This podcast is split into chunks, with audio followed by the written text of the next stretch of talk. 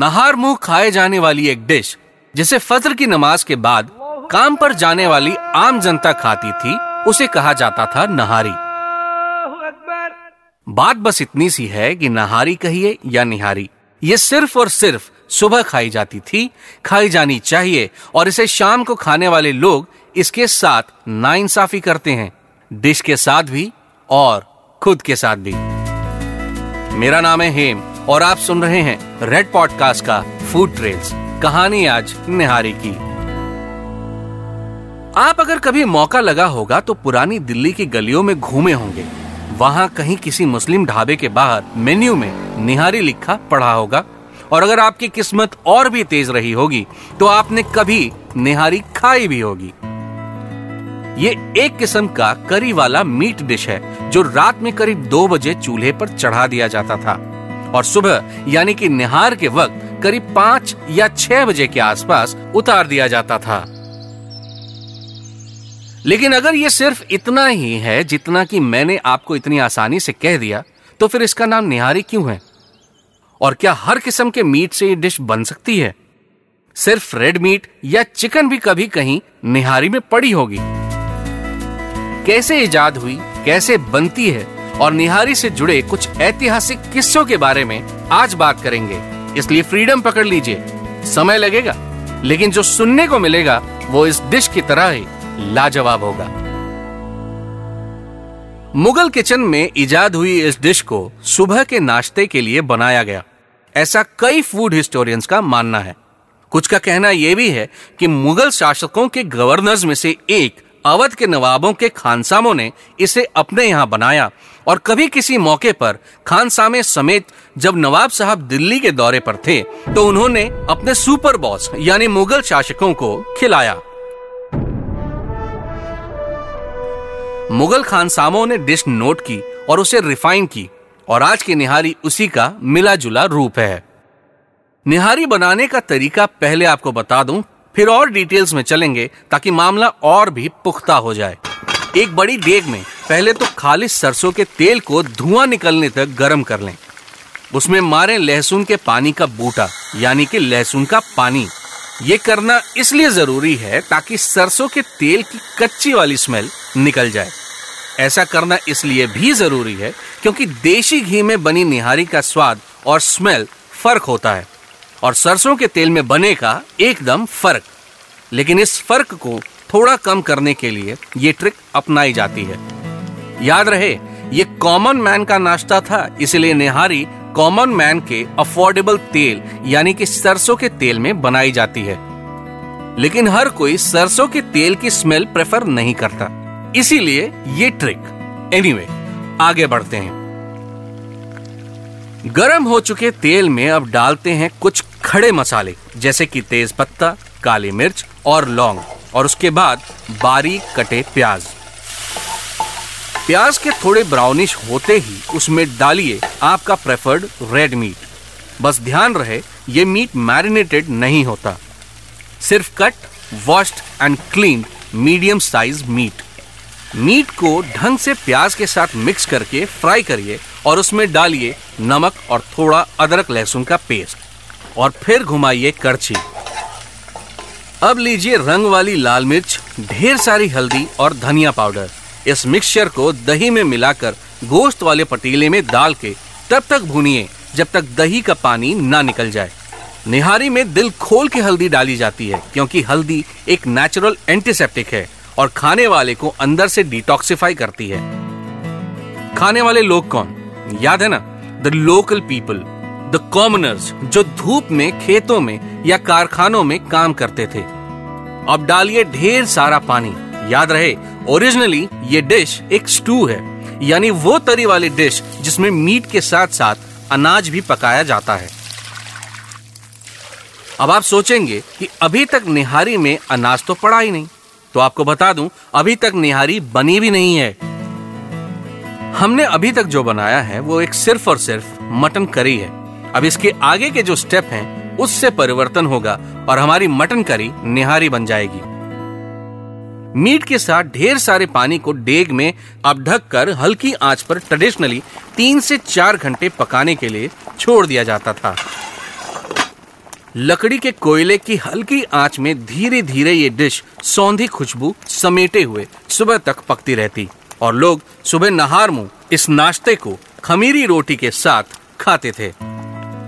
खमीरी रोटी इसलिए क्योंकि एक तो वो अवधी इलाके की प्रेफर्ड रोटी थी और ऊपर से वो तरी को बहुत खूबसूरती से सोखती है, अब्जॉर्ब करती है, इसीलिए खमीरी रोटी के साथ इसे खाना प्रेफर किया जाता है। खैर वापस आते हैं अभी भी नहारी ना बने हुए अपने मटन करी की तरफ और अगले और सबसे इंपॉर्टेंट स्टेप की तरफ आगे बढ़ते हैं।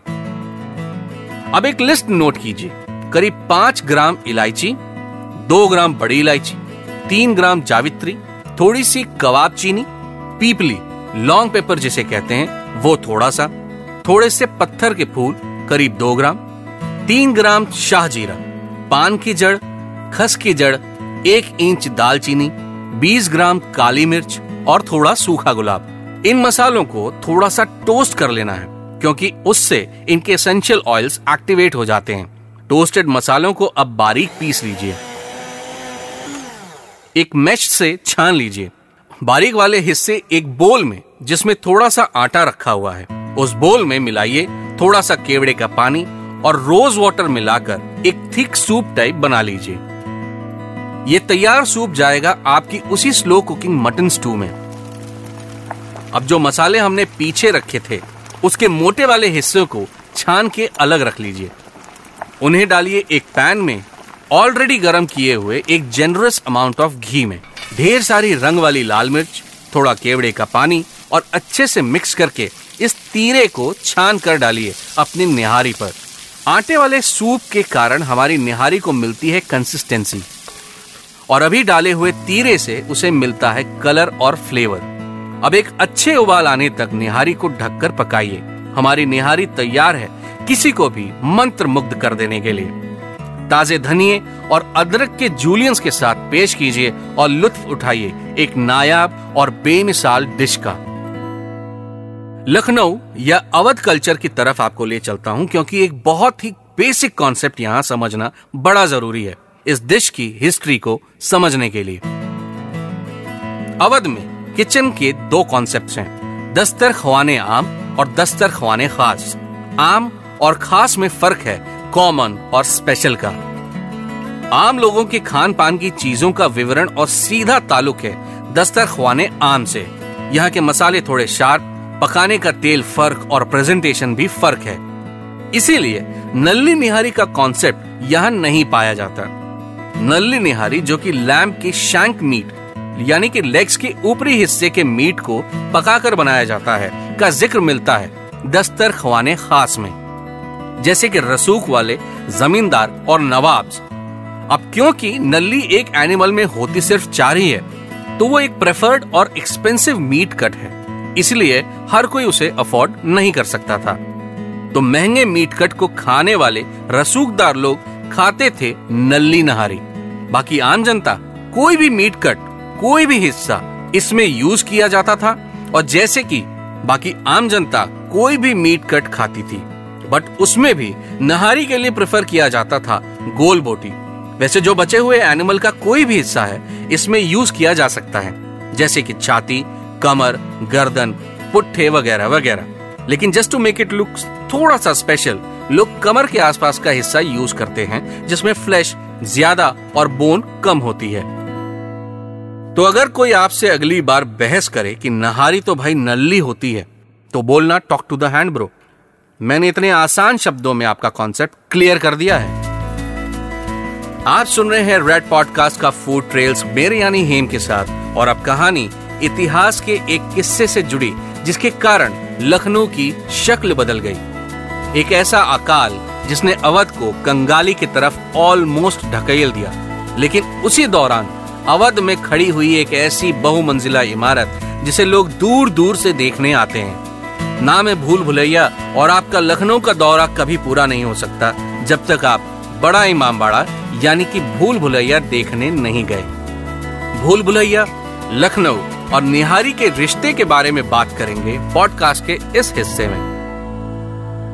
साल था सत्रह सौ चौरासी जब लखनऊ यानी कि पुराने अवध इलाके में पड़ा एक सूखा जिसमें अवध दरबार की हालत खराब कर दी। लोग भूखमरी की तरफ जाने लगे और नवाब साहब से उनकी जनता की ये हालत देखी नहीं गई। उस दौर के लोग होते भी बड़े खुदगर्ज थे, ऐसे ही भीख मांगना उन्हें गवारा नहीं था और खेतों में अनाज उग नहीं रहा था। उस समय के अवध के नवाब असफुद्दौला साहब ने ये इमारत सूखा राहत कार्यक्रम के रूप में बनवाई। इसके आर्किटेक्ट थे कैफियत उल्लाह, जो कि माना जाता है कि ताजमहल बनाने वाले आर्किटेक्ट के रिश्तेदार थे। तीन बड़े हॉल वाली इस बिल्डिंग के बीच की दीवारों में तिलिस्म है। दीवारों के अंदर भी सीढ़ियों का बना एक जाल है जिसमें आप खो सकते हैं और इसीलिए इसका नाम पड़ा भूल भुलैया। बिल्डिंग की खूबसूरती और उसके टेक्निकल एस्पेक्ट्स बहुत से हैं, लेकिन मुझको आपको बताना है भूल भुलैया और निहारी का रिश्ता। तो जैसा कि मैंने आपको बताया कि जबरदस्त सूखे की मार झेल रहे अवध में जब भूखमरी की नौबत आ गई, तब नवाब असफुद्दौला ने फैसला किया अपनी जनता को काम पे लगाने का, ताकि कोई भूखमरी का शिकार भी ना हो और किसी को भीख भी ना मांगनी पड़े। जनता को दो हिस्सों में बांट दिया गया। एक टीम इमामबाड़ा को सुबह बनाती थी और दूसरी टीम सेकेंड शिफ्ट यानी कि रात को उसे गिराती थी।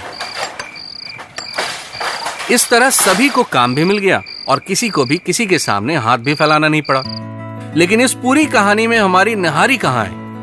निहारी का सबसे इंपॉर्टेंट रोल है भाई साहब। बोन मैरो, फैट वाले मीट कट और लीन मीट भी घंटों चूल्हों पर चढ़े रहते और बड़ा इमामबाड़ा प्रोजेक्ट पर लगे वर्कर्स इसे ही खाकर दिन रात काम किया करते थे।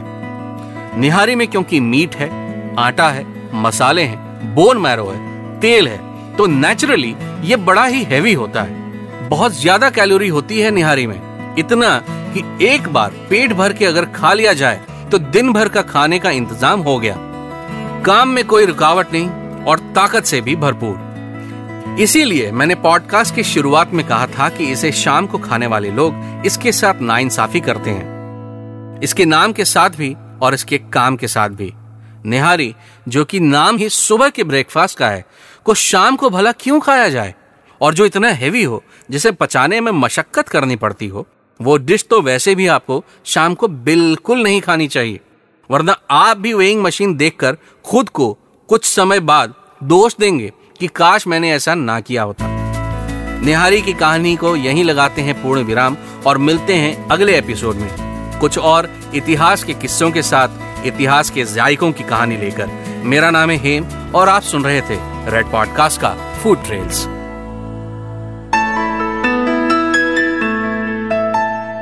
This podcast was written and narrated by Heme and was produced by Alok Mishra.